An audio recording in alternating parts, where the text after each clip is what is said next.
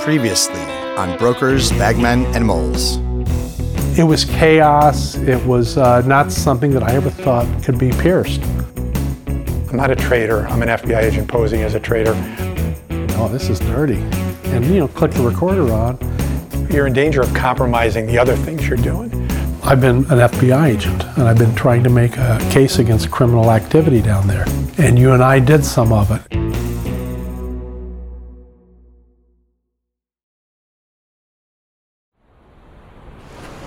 So we're in uh, the South Loop, the financial district. We're on uh, this is Jackson Boulevard, which is the world famous Chicago Board of Trades right here.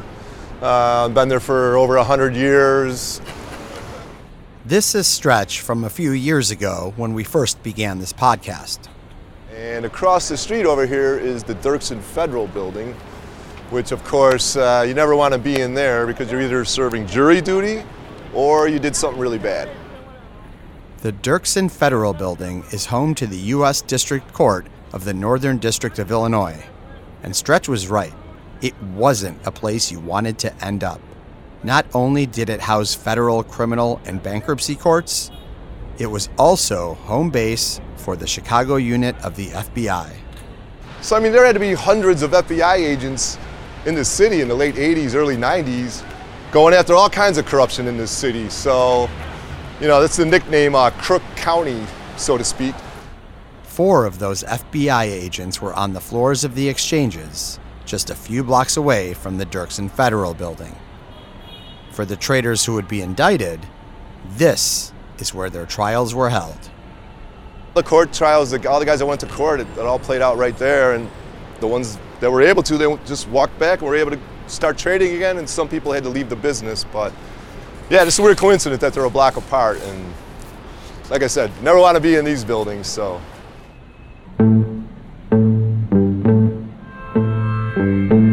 I'm Anjay Nagpal, and this is Brokers, Bagmen, and Moles.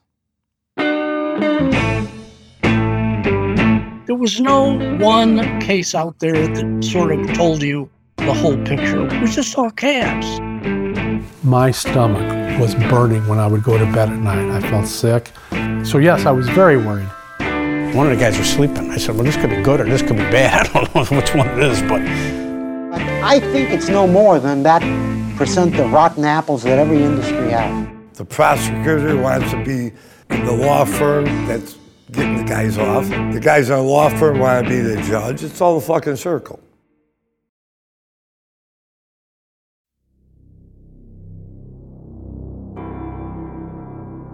The world first learned that FBI agents were infiltrating the Chicago Mercantile Exchange and the Chicago Board of Trade in January of 1989. Seven months later, in August, the indictments in this case were finally announced.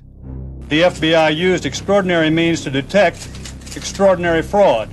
Many of the articles and news reports at the time talked up the severity of the crimes. The indictments which are returned today charge in each and every instance the participation by brokers and traders in illegal schemes which defrauded customers. What we are talking about here are hundreds of customers involving thousands of trades in which fraud was perpetrated and losses incurred by those customers because of this scheme. Technically, there were two separate FBI investigations. The one at the Board of Trade was called Operation Sour Mash, and the one at the Merc was called Operation Hedge Clipper. Not quite as cool as other local investigations like Operation Greylord, Operation Family Secrets, or my favorite, Operation Silver Shovel. Each of the operations had two separate trials, one for each pit an FBI agent was in, for a total of four trials. As the government built their cases, they realized they had their work cut out for them. Here's FBI undercover agent Randy Janet. Prosecutors, refu- you know, reviewed the 302s and decided which cases they wanted to make. 302s were the daily reports that agents had to write to memorialize what happened in the pit that day. Kind of like a crime diary. There's roughly 250 trading days a year, and the agents were in the pit for almost two years. That's a lot of reading. No wonder it took so long to get to trial. There were a lot of, quote, illegal trades done that weren't charged because they were smaller in scope and not believed to be, you know, endemic to what those guys were doing or not provable that it was. So we uh, went with what we could, and they picked out. We didn't, you know, we never can choose our own cases for prosecution. It's up to the prosecutor what they feel comfortable with. One thing they were comfortable with was convincing traders to plead guilty. In the first of four trials, that strategy worked for Agent Mike Bassett over at the bond pit at the Board of Trade. There was one broker who agreed pretty quickly uh, to just plead out and be done with it. Uh, the second broker, the one that I dealt with m- most frequently uh, in my in, during the operation, uh, changed lawyers a couple times and was just held out for quite a while before he ultimately ended up pleading out, and as a result, had to plead out to the whole thing, is my recollection. Only three traders were indicted in the large bond pit two brokers and one clerk, and all three pled guilty. So there was no trial. Next up was the Swiss franc pit, where Randy was. Randy's case, like Mike's, was a small one, with only five traders charged. So far, the indictments in these cases were not living up to the sweeping allegations of the government. As many as a hundred brokers and traders are alleged to have systematically cheated customers out of millions of dollars.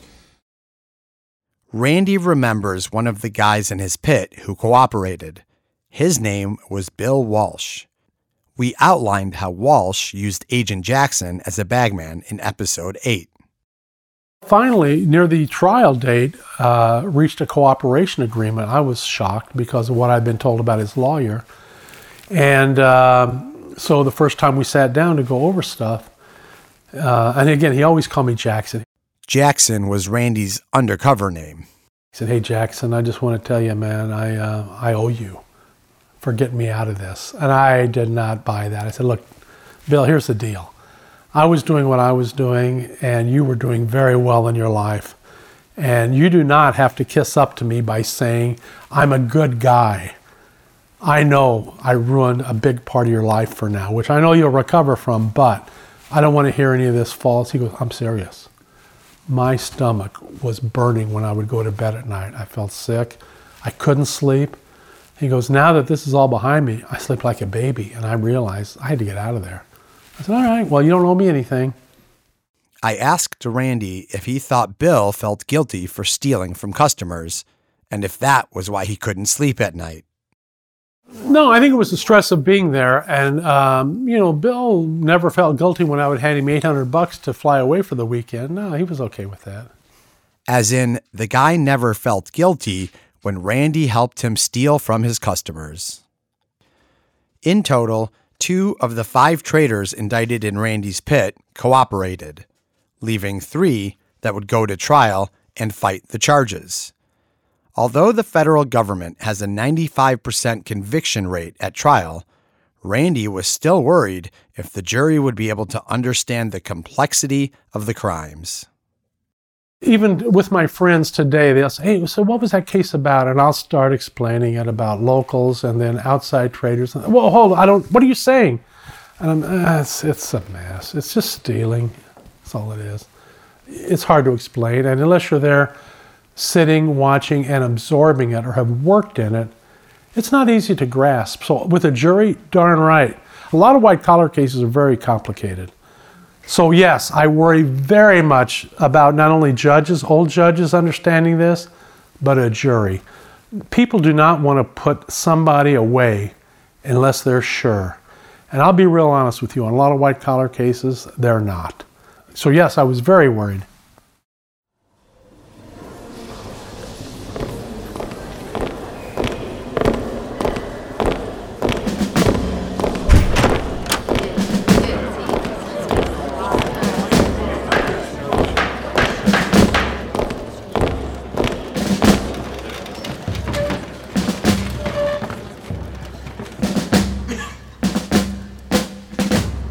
A full 15 months after the investigation was leaked, Randy's case finally went to trial. It was May 10th, 1990, a cloudy, windy day with scattered showers and a high of 54 degrees. Or what we call in Chicago, a beautiful spring day. The courtroom was packed with friends and family of the accused and fellow traders who were there to show support. The opening remarks of the trial were full of fireworks. Randall Janet was unable to correctly perceive events as they occurred right in front of him. He didn't have the slightest conception of what he was doing. He was either simply confused or utterly incompetent.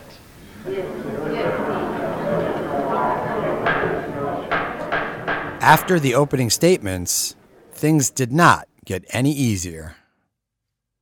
And then I think I was on the stand for two weeks. And uh, it, it was pretty vicious cross examination, a lot of accusations that were untrue. During his first day on the stand, Randy stumbled. A defense attorney asked him to show the courtroom some of the hand signals used in the pit. When asked to show a sell signal, he held his arms out and gestured in towards himself. Unfortunately, that's a buy signal. The court, full of traders who understood the pits, erupted in laughter. Although Randy was rusty with the hand signals, he did have his tape recordings to play for the jury, and he had hours of them. A lot of what was captured, according to the government, were secret, pre arranged trades between brokers and locals. And those were illegal because all customer orders were supposed to be announced loudly in the pit, creating an auction process that gave all locals an equal chance to trade with the broker. There were some bad trades. This may have been the day that I that the markets went crazy. They ended up putting limits in the side the swings of like 100 ticks and it would stop. So there were things that had to be fixed. What he's saying here is that the markets were moving so quickly one day that brokers didn't get all their orders filled at the correct prices. Those trades were um, were handled by a brokerage group. I turned my recorder on. The defense was, "Hey, you know, yeah, this what you heard, that was he was just confirming earlier made trades." Defense attorneys quickly pointed out that after trades were made in the pit through a combination of shouts and hand signals, it was a rule that traders had to vocally confirm their transactions. So, the defense was claiming that the tapes didn't capture illegal, prearranged trades. What they actually heard were traders just confirming recent trades. But you know, it's a good argument. It's a good defense. Well, unfortunately for the defense, they brought in as an exhibit the actual trading cards, and you can follow the times on them and the prices on the exchange. These were done way after those trades would have been made initially. Back then, all traders recorded their activity on what looked like little note cards. And they did this with a pencil, mind you. Randy is saying that prosecutors cross referenced the time and price on the trading cards with official exchange records, and they did not match up. And then if you listen to the tape, no, no, that's wrong, it'd be marked out. And then you go down and write something under it. And this attorney picked it up, and he's, you know, he didn't, he goes, What do you see here? And I smiled, and I said, This proves what I've been saying. He goes, I thought so. Obviously, a miscalculation by his defense attorney. Yeah, it was a mistake. Big mistake. It went back and forth like this for almost three months. It's important to know that every trader indicted for crimes in the Swiss franc pit was included in one big trial. And it was like that for all four trials in the investigation. That's not uncommon, but it's a big reason the trials would take so long. Each charge against each trader had to be laid out by the prosecutor and examined by each trader's defense attorney. They have a rule in court if you're a witness in a case, you are not allowed to be in there while other people are testifying so that your testimony is not tainted by trying to agree with them. So they invoked the rule, as they call it. And I had to wait in the U.S. Attorney's Office. So I remember six weeks, eight weeks, I don't know. Every defendant had their own lawyer, and each defendant's lawyer cross examined the agent on the stand. But you know who didn't take the stand? One single victim of the crimes being prosecuted. I asked Randy about that. They have no relevancy to the trial. They have no facts. What could they testify to? I'm a customer and I put in an order. They knew nothing of the facts of this case. All they could say was, I put in an order. And we know that, so there's no relevancy to the case. They would not be of value. I would think if it was really the case that customers like ADM felt ripped off, they could probably gather some evidence of trades that displayed bad prices, or fills, as they're known. It felt like a lost opportunity for the government because if a jury couldn't understand the complexity of illegal trades, maybe they could understand a victim who was harmed by those trades. Instead, it was just day after day of monotonous and repetitive detailing of trades, playing hours of chaotic tape recordings, and arguing about what everyone was actually hearing on the tapes. Here's a few seconds of an actual FBI recording from inside the pit.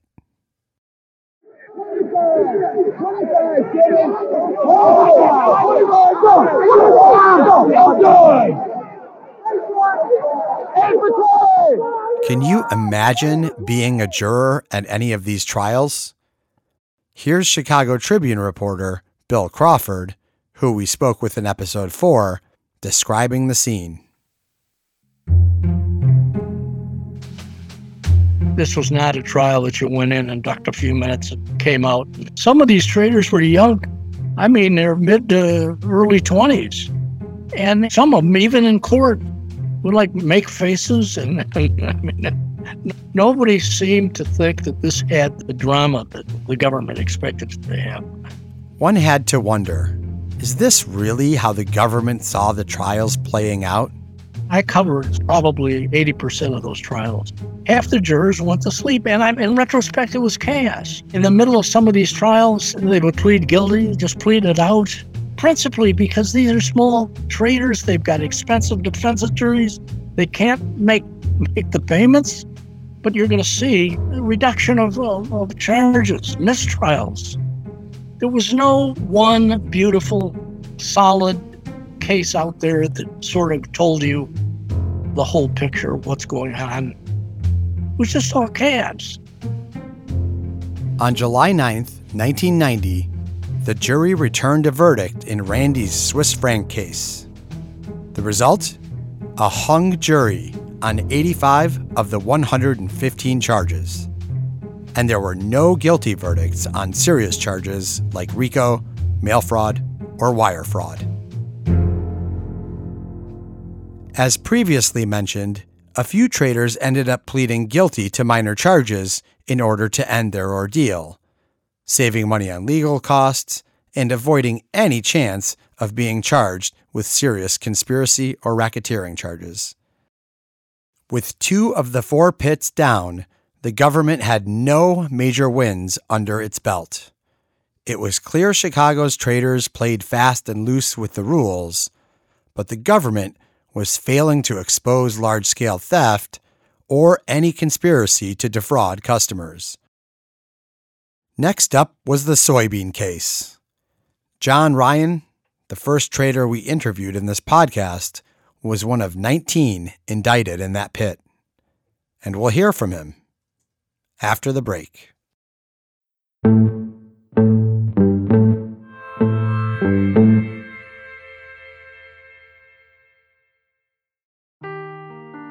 Seeking the truth never gets old. Introducing June's Journey, the free to play mobile game that will immerse you in a thrilling murder mystery. Join June Parker as she uncovers hidden objects and clues to solve her sister's death in a beautifully illustrated world set in the roaring 20s. With new chapters added every week, the excitement never ends. Download June's Journey now on your Android or iOS device or play on PC through Facebook Games.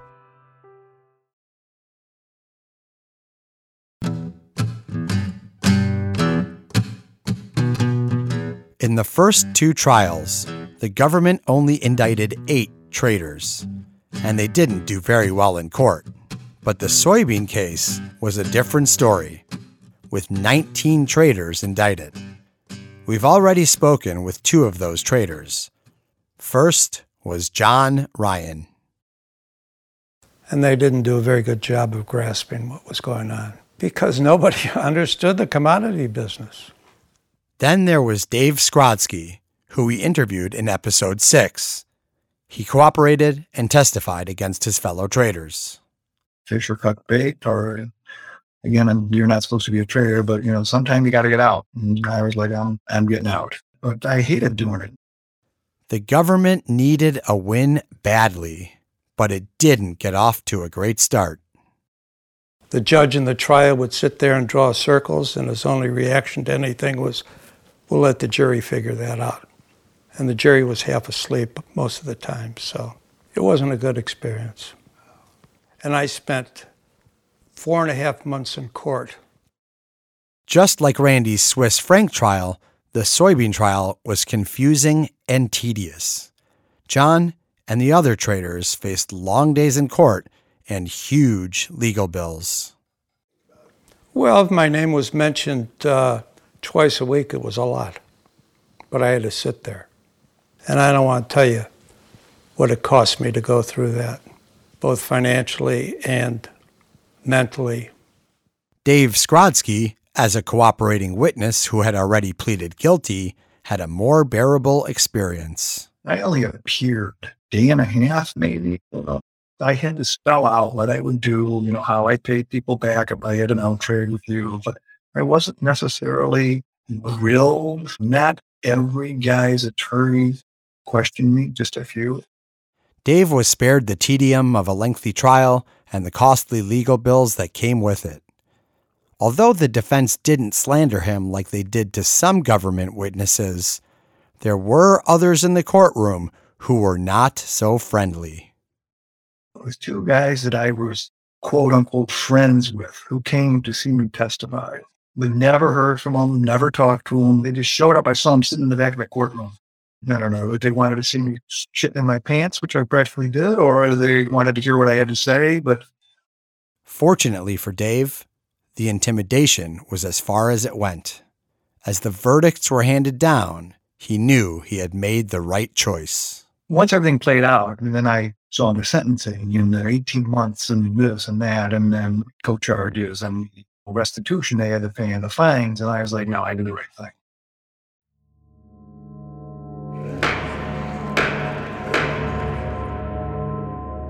The jury in the soybean pit returned guilty verdicts on 250 of the 303 charges, including conspiracy and felony charges for several of the traders that fought the government. Were the soybean traders really that much more crooked than the folks in the Swiss franc pit? I don't think so. A few factors contributed to the stark difference in outcomes. One, Agent Carlson was the first agent assigned to this case, so he had a lot more time to train and learn the ways of the floor. And it paid off. Easygoing guy, you know, easy to talk to, friendly. Played, he played his role well. Good actor. Another contributing factor was that Dave wasn't alone in cooperating with the government. In fact, almost half of the 19 traders indicted in the soybean pit pled guilty and that made it a lot easier to convince a jury that they were all guilty. Last up was the Japanese yen pit, where trader Ray Pace knocked a broker off his feet in the heat of competition. But Ray Pace wasn't on trial for that. You're looking at 20 years. You know, RICO was attached to this case in the beginning, which is even more ridiculous. That's 20 years mandatory and for commodity infractions, for a commodity case. The Yen Pit is where Agent Dietrich Volk's stellar work resulted in the indictment of 21 traders, the most of any agent. When he went to trial, just like with Randy, the defense attorneys tried to discredit the audio tapes from the pit as not accurately capturing certain situations and also tried to paint Volk as incompetent. One defense attorney told the jury This one makes me want to puke. That agent had no idea what he was doing on the floor of those pits. In addition, defense attorneys did a good job of casting doubt on Volk's testimony. They said he used coercive and even immoral measures to gather evidence. Covered one trial, and the defendant was a former postman. He happened to like his drink, and they used to take him, the, the two agents would take him to the Chicago Mercantile Exchange lounge or whatever it was, and they'd liquor him up, and they would tell him how they were going to help him with his taxes, get him a good deal, and he'd get shit faced, and uh, he would happily agree to all this, and they indicted him. And they put his wife on the stand, by the way. She breaks down in tears because the guy is a drunk. The broker in question was John Baker, affectionately called the Mutant Peacock because of his bright trading jackets and flashy attire. We've talked about him in previous episodes. He's the one who was drunk on the couch, eating a Whopper, and pounding old styles when the FBI came to interrogate him. Here's how T Bun described it. So they went to one guy's house, poor guy, and he thought they came to drink with him. He liked to drink beer. And he talked to him for like three fucking hours. You know, he was drunk. But he didn't know, he thought they were coming like to party with him. And his wife said, You, you drunken bastard. Ray Pace also knew Baker from back in the day. He was a good guy. Just wanted to go down and be buddies would drink at the bar after the close and stuff like that. I'm sure he had a lot more counts or more trades involved because he traded more with them. His problem was thinking that these guys were his friends, and, you know, obviously that cost him a lot. Believe it or not, drinking was at the core of Baker's defense. His lawyer said that the FBI took advantage of him because he was a drunk. They said Volk secretly recorded some 40 hours of barroom conversation with Baker, who they said was nothing more than an old man in a young man's business who abused alcohol to escape the pressures of trading. The defense attorney went on. Volk decided it was a means to accomplish an end. He spent more time in a barroom with Baker than he did at any other time. You, you got to draw the line somewhere. Baker's lawyer then proceeded to produce a receipt from the bar to prove that his client had as many as 15 beers in two hours. He said that while Volk was on the stand, he downplayed the amount Baker had to drink because, in his own mind, he believes he may have crossed the line by sitting there allowing a man to drink that much. Only in Chicago, folks. Only in Chicago. So I was in there for a few weeks. They sat for five months in trial. It was the longest trial that that judge had ever been over in his nine years on the bench. Five months they were in there. And it's commodity infractions over and over and over. I mean, Remember, traders from each pit were being tried as a group. So Ray had to sit and listen to the defense for each of the 21 defendants in the Yen pit. you could look at the jury and, I mean, what happens to somebody if they're hearing the same thing over and over and they don't even understand it? One of the guys was sleeping. I said, well, this could be good or this could be bad. I don't know which one it is, but Ray wouldn't stick around to see how the jury would vote because he and his lawyer didn't even think he should be on trial. this isn't a system that these guys came up with. It was being done in there. It's, it was business. The way business was done down there.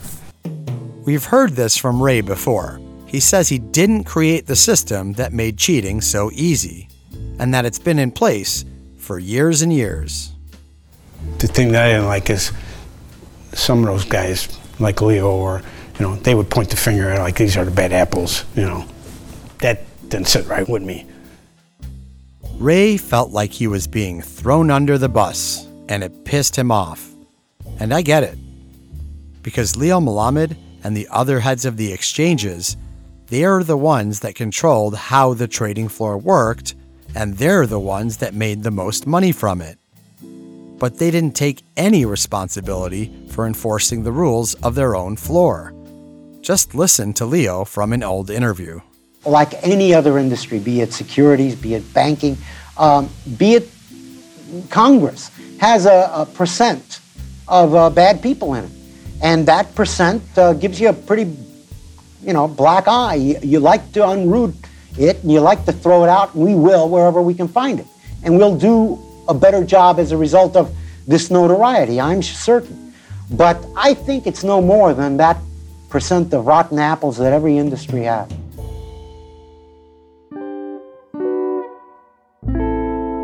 That's what I thought was really wrong because there was none of them guys that were in the pit were conducting business the exact same way. They said that said they weren't there, they're lying, you know. But they, they kinda like made us the the bad guys, right? So Ray and another defendant named Sam Kelly, their defense strategy was totally different than the other 19 traders in the yen pit. Instead of fighting the charges and pleading not guilty, their defense was yeah, we broke the exchange rules and we committed trading infractions, but so did everyone. And since it was standard operating procedure, they thought they couldn't be guilty of anything. It was a ballsy stance, and the first time anyone tried to challenge the exchanges and their management for allowing fraud to take place. The other defense attorneys were furious, still claiming that their clients were innocent. Defenses were clashing with some of the other guys, so they severed Sam and I, and then we were going to be tried at a later date. Ray Pace and Sam Kelly asked to be severed from the main trial and requested a separate trial at a later date. With Ray and Sam on the sidelines, the Yen trial came to an end after a grueling six months, which included 20 days of contentious jury deliberation.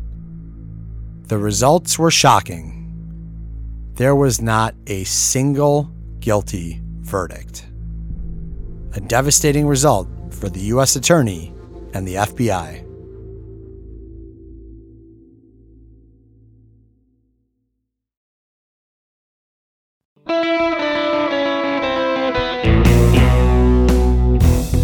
I was standing in the pit, and the Reuters on the TV, the screen, everybody threw up their cards. They were clapping because it says yen trader is acquitted of 80% of the counts.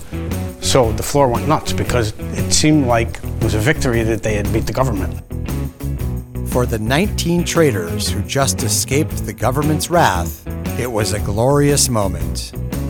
So the traders decided to celebrate. The bar at the Merc Club was packed full of traders, and a jubilant John Baker did what else but buy a round for everyone. And everybody's patting me on the shoulder, Ray, you guys are next. Like congratulating you almost, saying you're gonna be fine, everything's gonna be good, you're gonna beat this. Everybody was real optimistic at that time.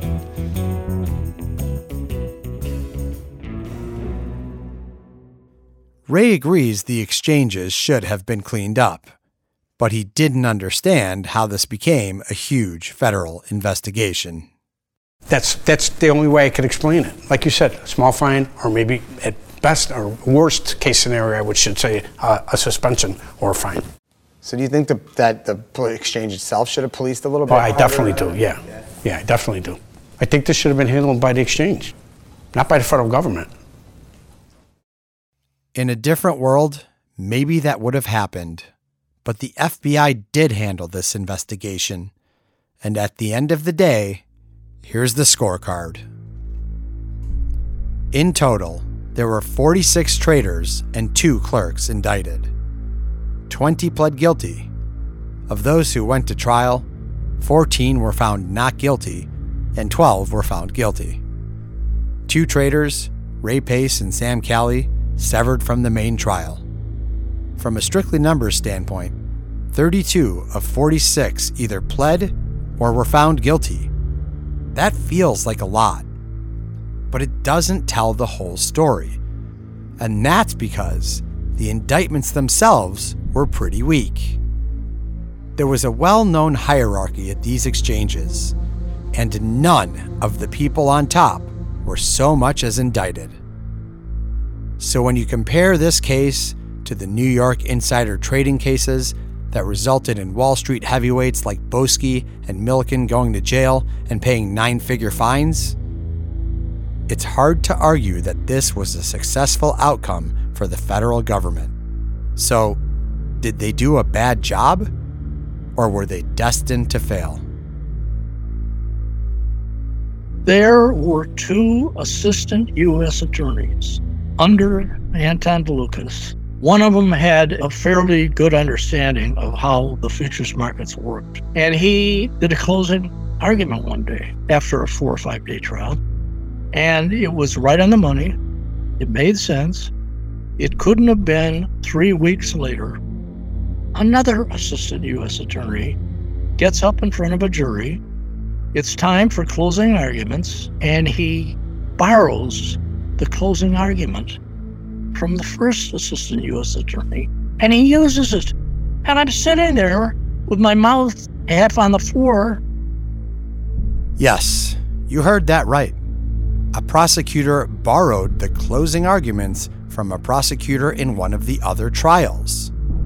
That's not illegal, but it does make you wonder if that prosecutor took the time needed to understand this case. And I leave the courtroom and I called up, Jim was his first name. I said, Jim, what did you do? Run your closing argument to so and so? And he said, Bill, copying is the finest form of, of complimentary that I can possibly imagine. He acknowledged it. He let him use his closing argument. I mean, it's a different set of fundamental uh, facts underlying the case. That prosecutor didn't knock it out of the park, but what about the guys at the top? One of them was U.S. Attorney Dan Webb, who was in office when this case was first approved. Dan Webb has led the charge against judicial corruption. A no nonsense prosecutor, he has gained a national reputation as a crime fighter. But Webb left the U.S. Attorney's post in 1985 and he went into private practice. When this case came around, he secured himself a very interesting client. The Board of Trade also has hired former U.S. Attorney Dan Webb to advise its traders about federal white collar crime laws. That's right. Webb was hired as a legal consultant by the Chicago Board of Trade.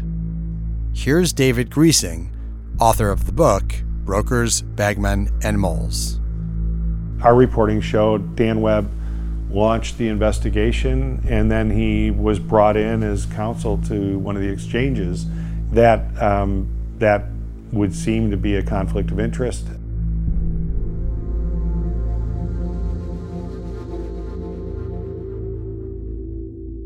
And it gets worse. Remember the trader from the beginning of the episode who held out before pleading guilty to RICO charges?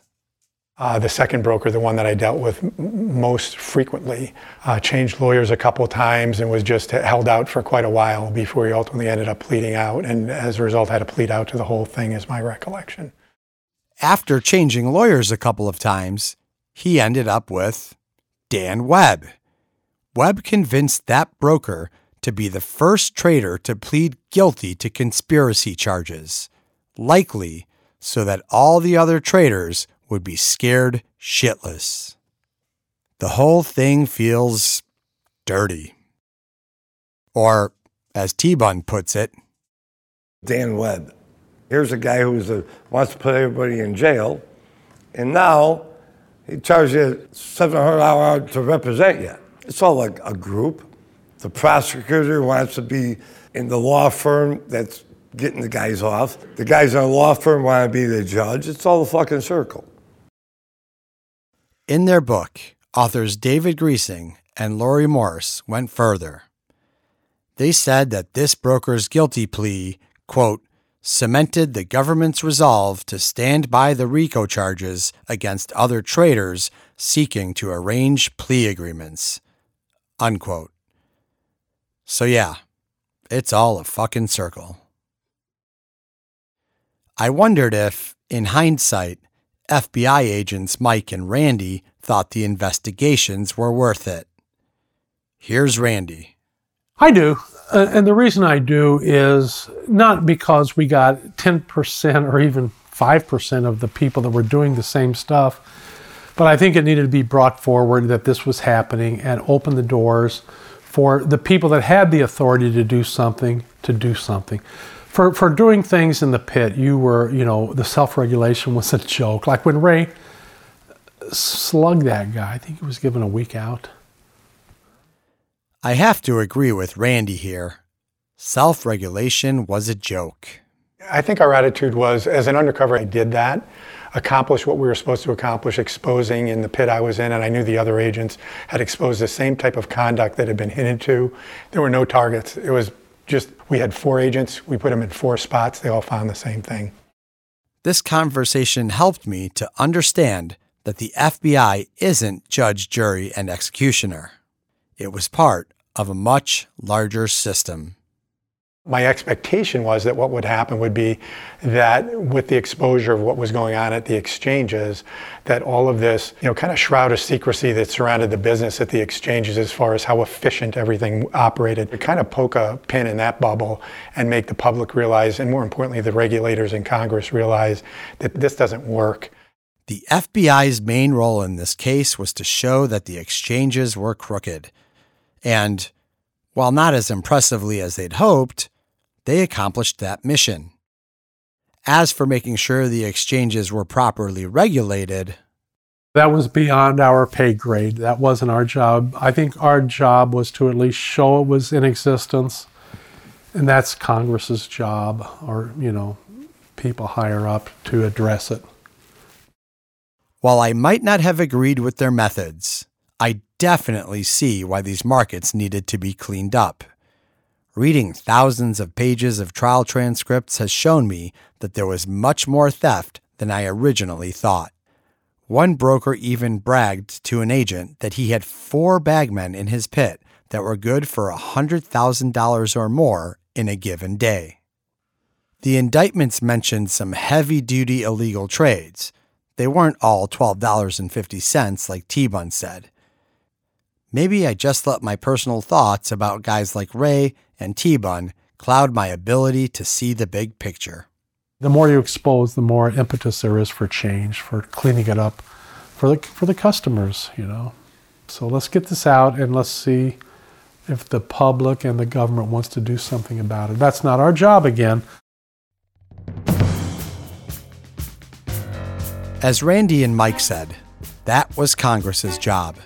And shortly after the investigation was announced, a Senate subcommittee called on the heads of the Merc and the Board of Trade to answer some pretty tough questions. What does that do for confidence in these markets? What do we say to the farmers out there who uh, are dependent on these markets to get a fair deal? The system has simply not worked. Rules have been ignored, customers have not been protected. And without the public's trust, futures markets cannot function. I'll say there's some out there in those exchanges that are ill trained and ill motivated. And they ought to be found out and eliminated.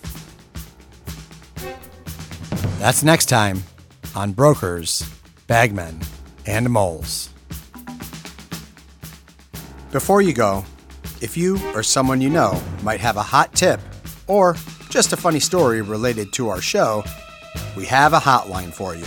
Call us at 646 820 1452. That's 646 820 1452. And please follow us on social media. Our handle is at Entropy Media Co. That's at Entropy Media CO, where we'll be posting additional information about the case and awesome behind the scenes action. This has been a production of Entropy Media in association with Stretch Productions. This is Entropy's very first show, so if you've enjoyed it, please follow wherever you listen to podcasts and rate us there too. Every follow, rating, or even a personal recommendation to a friend or family member really helps. I'm your host, Anjay Nagpal. Our showrunner and senior producer is Danielle Elliott. Our producer is Jen Swan. Our executive producers are Tim Hendricks, Kevin Stretch Huff, and Dennis Stratton. Original music, sound design, and editing by Gerard Bauer. Voice acting by Robert C. Music clearances by Deborah Manis Gardner from DMG Clearances. Production Legal by Bruns, Brennan, and Barry. Legal Clearance Fair Use by Rachel Strom at Davis Wright Tremaine. Fact checking by Delilah Friedler. Show art by Rebecca Hendon. And from Entropy Media, our in house executive producer is Josh Fielstad. Our head of operations is Nuna Ebo. Our project manager is Sebastian Perry. Our associate producer is Heidi Rudvots. Our development coordinator is Simona Kessler. And I want to send a very special thanks to Lori Morse and David Griesing.